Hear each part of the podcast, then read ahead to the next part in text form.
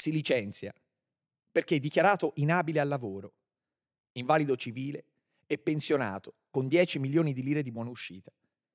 Lui che sempre aveva lavorato, tutti i giorni, dalle 6 di mattina alle 8 di sera, tutti i giorni, tranne la domenica, visto che anche lui si era riposato. Adesso aveva un foglio fra le mani che dichiarava che Pietro Pacciani di lavorare non poteva più. Non si butta giù e compra una casa a Mercatale, San Casciano Val di Pesa. Siamo nell'inverno del 1979.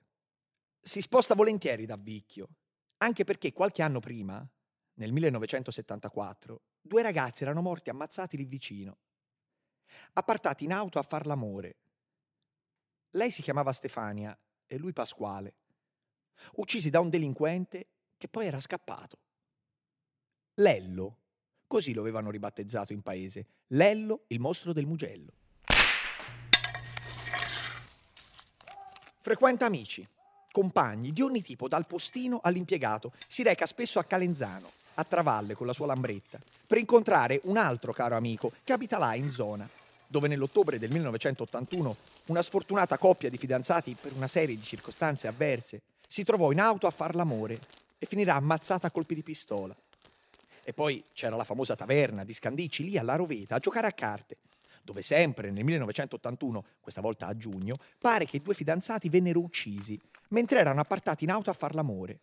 E poi le feste e le sagre a Cerbaia, passando da Baccaiano, dove qualche anno dopo, nel 1982, un ragazzo per poco non riuscì a scappare da chi gli sparava addosso. Pietro è un simpaticone, racconta aneddoti sporchi per strappare la risata, racconta di quando fece il partigiano durante la guerra. Ha un volto buono, due grandi occhi azzurri, gli stessi che dopo l'alluvione di Firenze si vestirono da angeli del fango per andare a aiutare a ripulire le case e i negozi devastati e anche le armerie. E pensa che c'è chi malignamente diceva che invece fosse andato a saccheggiarle. Lui, che sembra il nonno di tutti. Parla poco di politica, a malapena sa scrivere Repubblica, perché ha difficoltà con le doppie, ma applaude sempre chi governa. Qualcuno fa cenno a piazzole, a coppie di ragazzi che si appartano, ma a lui queste cose manco le vuole sentire non gli interessano, non ha nemmeno il tempo di allacciarsi le scarpe, figuriamoci di star dietro a quei giovani ammazzati in mezzo ai campi e dice la sincera verità, altrimenti che Dio lo fulmini all'inferno. E lo giura su Gesù messo sulla croce. Le giornate passano così, passa l'80, passa l'81, passa l'82, fra scoponi, bicchieri di vino e chiacchierate sul tempo che fu, ma Pietro non può stare solo a guardare. Pietro ha 57 anni, mica 80. Pietro vuole lavorare.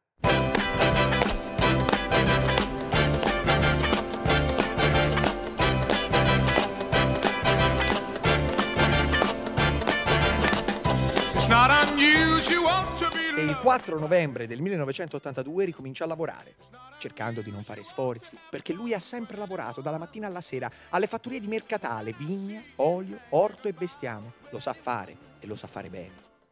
E i malani del suo cuore, ora un po' malandato, non possono certo fermarlo, no, anzi devono spingerlo a fare due metri in più per portare la pagnotta a casa perché andando in là col tempo e invecchiando non potrà più lavorare con la forza di un ragazzino. Però il 28 giugno 1984 si licenzia per risistemare la nuova casa comprata il 22 marzo dello stesso anno in via Sonnino 30, sempre a Mercatale, San Casciano. È un gran lavoratore Pietro e quel che ha risparmiato non può essere buttato in imprese edili o chi fa il lavoro per lui, no. Perché di mestieri lui ne conosce mille. È un contadino, sì. Dalle scarpe grosse ma dal cervello fino. E come fa le cose lui non le fa nessuno. E la sua casa se la vuole risistemare da solo. Perché di quei due soldi presi, e due entrambi risparmiati, non vuole buttarne via neanche l'odore. E perché le spese erano comunque un po' aumentate e adesso la casa nuova iniziava a costare era pur sempre un padre di famiglia che doveva campare la moglie e le due figlie. Nel 1985 va operaio alla fattoria di Luiano col signor Alberto Palombo e lavora anche alle ville Pianacci di Mercatale il sabato e la domenica. Nessuna distinzione tra giorno festivo o feriale, né sabati né domenica, nessuna pausa, nessuna vacanza, tutto per la sua famiglia. Il 6 aprile 1987 però Pietro Pacciani viene messo in galera. In galera. Pietro Lagnelluccio. Perché? Com'è possibile? Il nostro lavoratore instancabile, marito premuroso, l'uomo figlio del boom, finisce in gattabuia per aggressione. Aggressione. Quello con lo sguardo da nonno e la voce da povero sa aggredire qualcuno? Eh, evidentemente sì. E nemmeno un estraneo o un datore di lavoro scorbutico aggredisce la figlia Rosanna, che si era innamorata di un certo Luca. Ma Pietro ha ragione. Si tratta tutto di un malinteso. Figuriamoci se lui poteva avere il tempo di aggredire qualcuno, sua figlia poi. Impossibile. Pietro è un sincero, un onesto. E così racconta la sua storia a tutti, dicendo sincera verità, altrimenti Dio lo avrebbe fulminato all'inferno. Quello, Luca, era un vagabondo che spillava i soldi del suo duro lavoro, 11 ore di lavoro al giorno, e ne ha spillati fino a 4 milioni. Con le buone le aveva detto di smettere. Lei, sua figlia, nella notte aveva tentato di scappare di casa e allora cosa avrebbe dovuto fare?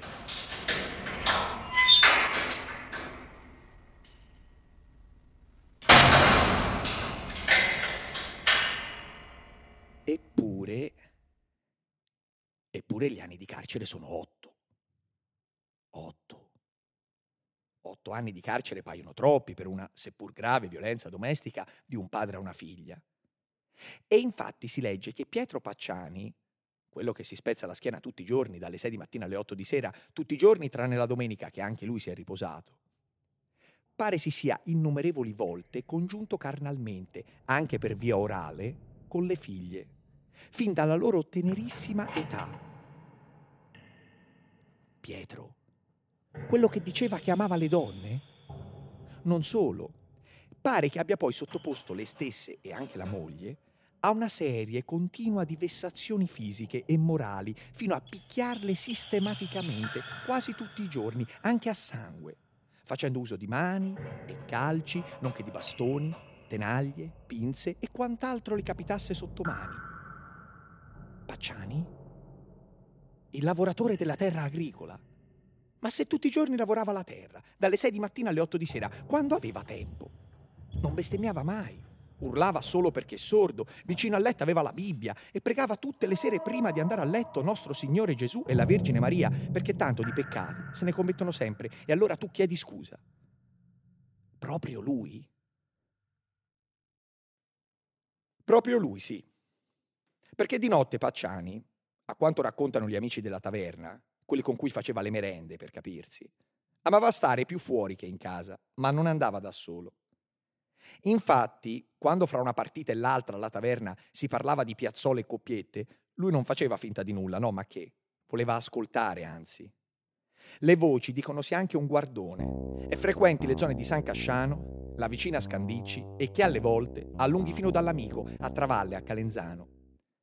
E si dice anche che nelle sere in cui gli amici non c'erano, portava le figlie in macchina nei campi e ne abusasse una alla volta, mentre l'altra stava fuori a fare da palo.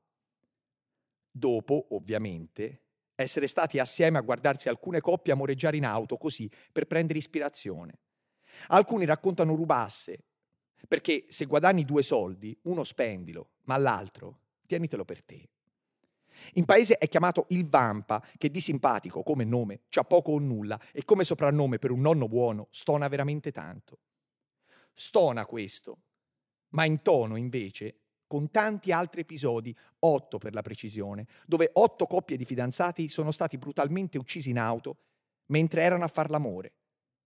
C'è il delitto del 1951, commesso, questo sicuramente, da Pietro Pacciani, a danni del Severino Bonini, che si era appartato con la Miranda Bugli, sua fidanzata dell'epoca. Ed allora questo delitto del 1951, a danno di una coppia appartata in un bosco, ed una aggressione del Pacciani che li sorprende quando la sua fidanzata si denuda proprio il seno sinistro. A quei delitti a danno di coppiette avvenuti tra il 1968 ed il 1985 si avvicina proprio tanto.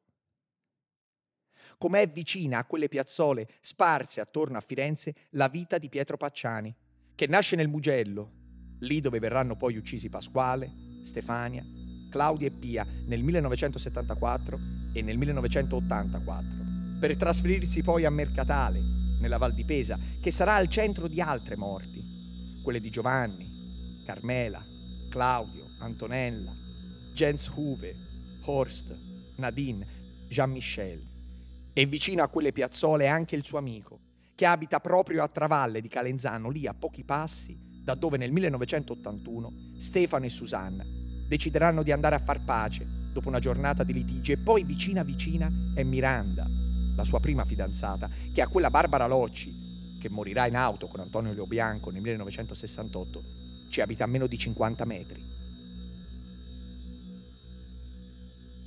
E allora c'è chi inizia a pensare che quel Pietro Pacciani, il padre di famiglia, il lavoratore infaticabile e l'uomo pio di nostro Signore, possa essere proprio il mostro di Firenze.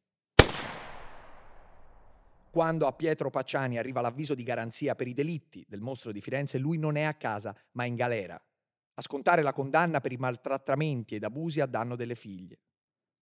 Quando poi, nel 1991, Pacciani esce, fuori ad attenderlo, trova un battaglione di forze dell'ordine ad aspettarlo a casa, nella sua casa di Mercatale, che si era ristrutturato con fatica, e gliela buttano letteralmente all'aria per 12 giorni, filmando e registrando tutto.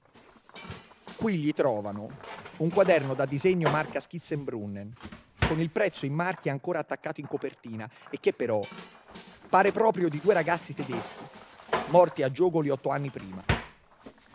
Dei disegni strani che faceva dall'adolescenza, figure demoniache di mostri e scarabocchi fatti su ritali di giornale, su foto di donne, bambini, ritagliate dalle pagine di rotocalchi a cui disegna sopra anche il contorno delle mutande. E soprattutto, alla fine, tra la terra secca di paletto di cemento interrato nel suo giardino, il 29 aprile 1992, farà capolino una cartuccia, serie H, di una pluriricercata beretta calibro 22, uguale uguale a quella che il mostro di Firenze utilizzava per sparare. E così Pietro Pacciani, senza avere nemmeno il tempo di respirare, dalla padella finì nella brace.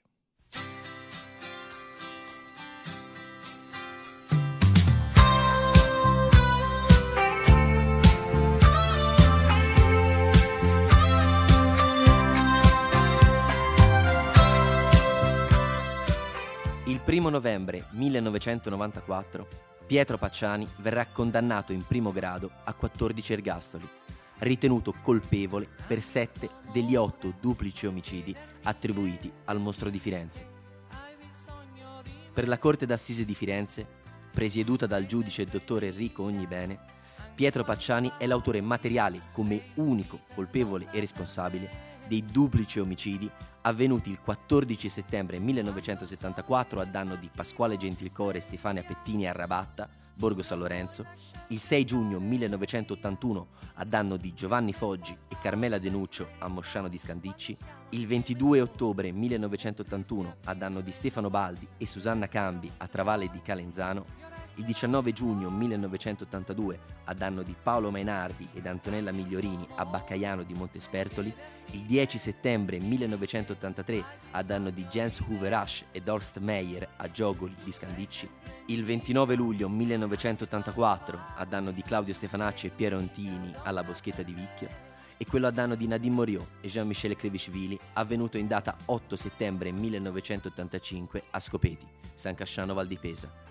Verrà invece assolto per il delitto di Castelletti di Signa del 1968, a danno di Barbara Locci ed Antonio Lobianco, per il quale rimarrà sempre come unico condannato in via definitiva il di lei marito, Stefano Mele. Un anno e mezzo dopo, a conclusione del processo di appello dinanzi alla Corte di Assise di Appello di Firenze, presieduta dal giudice Francesco Ferri, la sentenza verrà totalmente ribaltata e Pietro Pacciani verrà assolto da tutte le accuse. Aderendo alla stessa richiesta del pubblico ministero che ne aveva richiesto la soluzione, la Corte d'Assise d'Appello manderà assolto Pietro Pacciani per tutti i capi di imputazione, ordinandone l'immediata scarcerazione. Dopo il ricorso in Cassazione promosso dalla stessa Procura verso la sentenza di appello, la Suprema Corte, il 12 dicembre 1996, annullerà con rinvio la sentenza d'appello, demandando la celebrazione di un nuovo processo a carico di Pietro Pacciani. Nuovo processo di appello che non vedrà mai la luce, perché il 22 aprile 1998 Pietro Pacciani verrà ritrovato morto per un arresto cardiaco nella sua casa di Mercatale Val di Pesa, con i pantaloni calati e la maglia tirata su. Finirà così la storia di Pietro Pacciani, del Vampa, del lavoratore della terra agricola dalle scarpe grosse e dal cervello fino, del ladruncolo, dello strozzino, del tiratore scelto, del padre di famiglia, del violentatore ed anche, per alcuni, del mostro di Firenze. Per alcuni, ma non per tutti, perché al di là dell'annullamento da parte della Cassazione, l'ultimo giudizio di merito a carico di Pietro Pacciani lo aveva visto assolto da tutte le accuse come mostro di Firenze per non aver commesso il fatto. E poco importa se Pietro Pacciani ora se ne stava sottoterra, incapace di far più del male a qualcuno, perché paradossalmente la sua figura processuale continuerà ad esistere anche dopo la morte, oltre la morte, negli anni successivi, quando altri finiranno sul banco degli imputati come suoi complici. Perché quel Pietro Pacciani, processato come mostro di Firenze, che aveva fatto tutto da solo, ad un certo punto, tutto da solo, non l'avrà più fatto, ma sarà stato in compagnia, dove uno sparava, un altro tagliava ed un altro guardava. Così, come ci dirà un super testimone, anzi, il super testimone, che aveva visto tutto. Ma questa purtroppo, è un'altra storia. Se nel mondo esistesse un po' di bene e ognuno si considerasse suo fratello, ci Bravo. sarebbe meno pensieri Bravo. e meno pene. Noi condividiamo. E il mondo ne sarebbe assai più bello. Ma ora siamo davanti alla Corte d'Assise e lei è imputato di 16 omicidi. Allora vorrei ricordarle che lei di questo si deve occupare. Io non dico male di nessuno. Io volevo bene a tutti nel mondo perché se noi si tiene di conto le parole di Gesù nel Santo Vangelo, dice amatevi tutti come fratelli, un'altra epigrafe che dice, nel Santo Vangelo dice, non dice, vole, volete bene, cioè prima di fare un'azione, immedesimatevi in voi stessi, vale a dire, se fu questa, questa azione, famo un esame di coscienza, la facessero a me, avrei piacere? No, allora non lo famo nemmeno, nemmeno a lui. Ed è una cosa inescontata. Perché se si deve voler male nel mondo? La vita è un passaggio da questa terra, ma c'è, c'è un'eternità.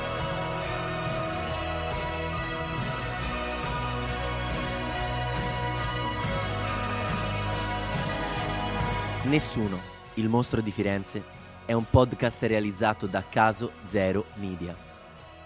Testi Eugenio Nocciolini, Edoardo Orlandi. Voce Eugenio Nocciolini, Edoardo Orlandi. Sound design Andrea Casagni. Si ringrazia per la voce Giacomo Rosa.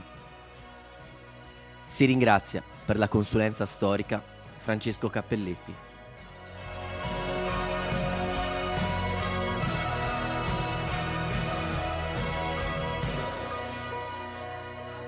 perché mi provavo, mi diceva, ma mi insegnava, vedi Fringuello, mi chiamava Fringuello perché esistia Tao ed io il canto di, questi uccelletti che, che, che, che viene queste macchie. Fringuello, eh, se te tu guadagni due lire, spendine una, un'altra lasciala per quando piove. E io dicevo, come quando piove? Sì, perché quando piove noi non si lavora, ma mangiare andiamo a mangiare lo stesso. Allora tu c'hai la lira che ti ha risparmiato, tu mangi lo stesso.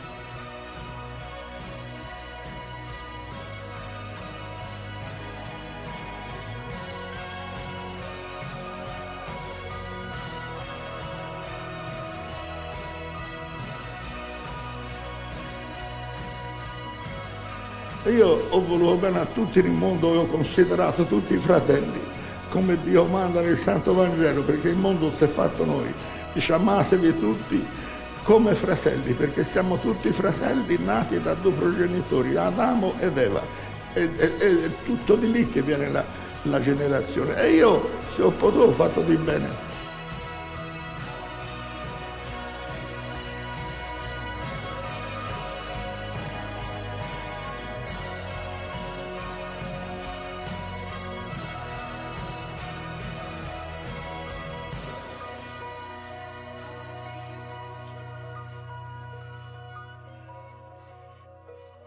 Non- io non ho detto nessuna falsità, ho detto tutta la verità.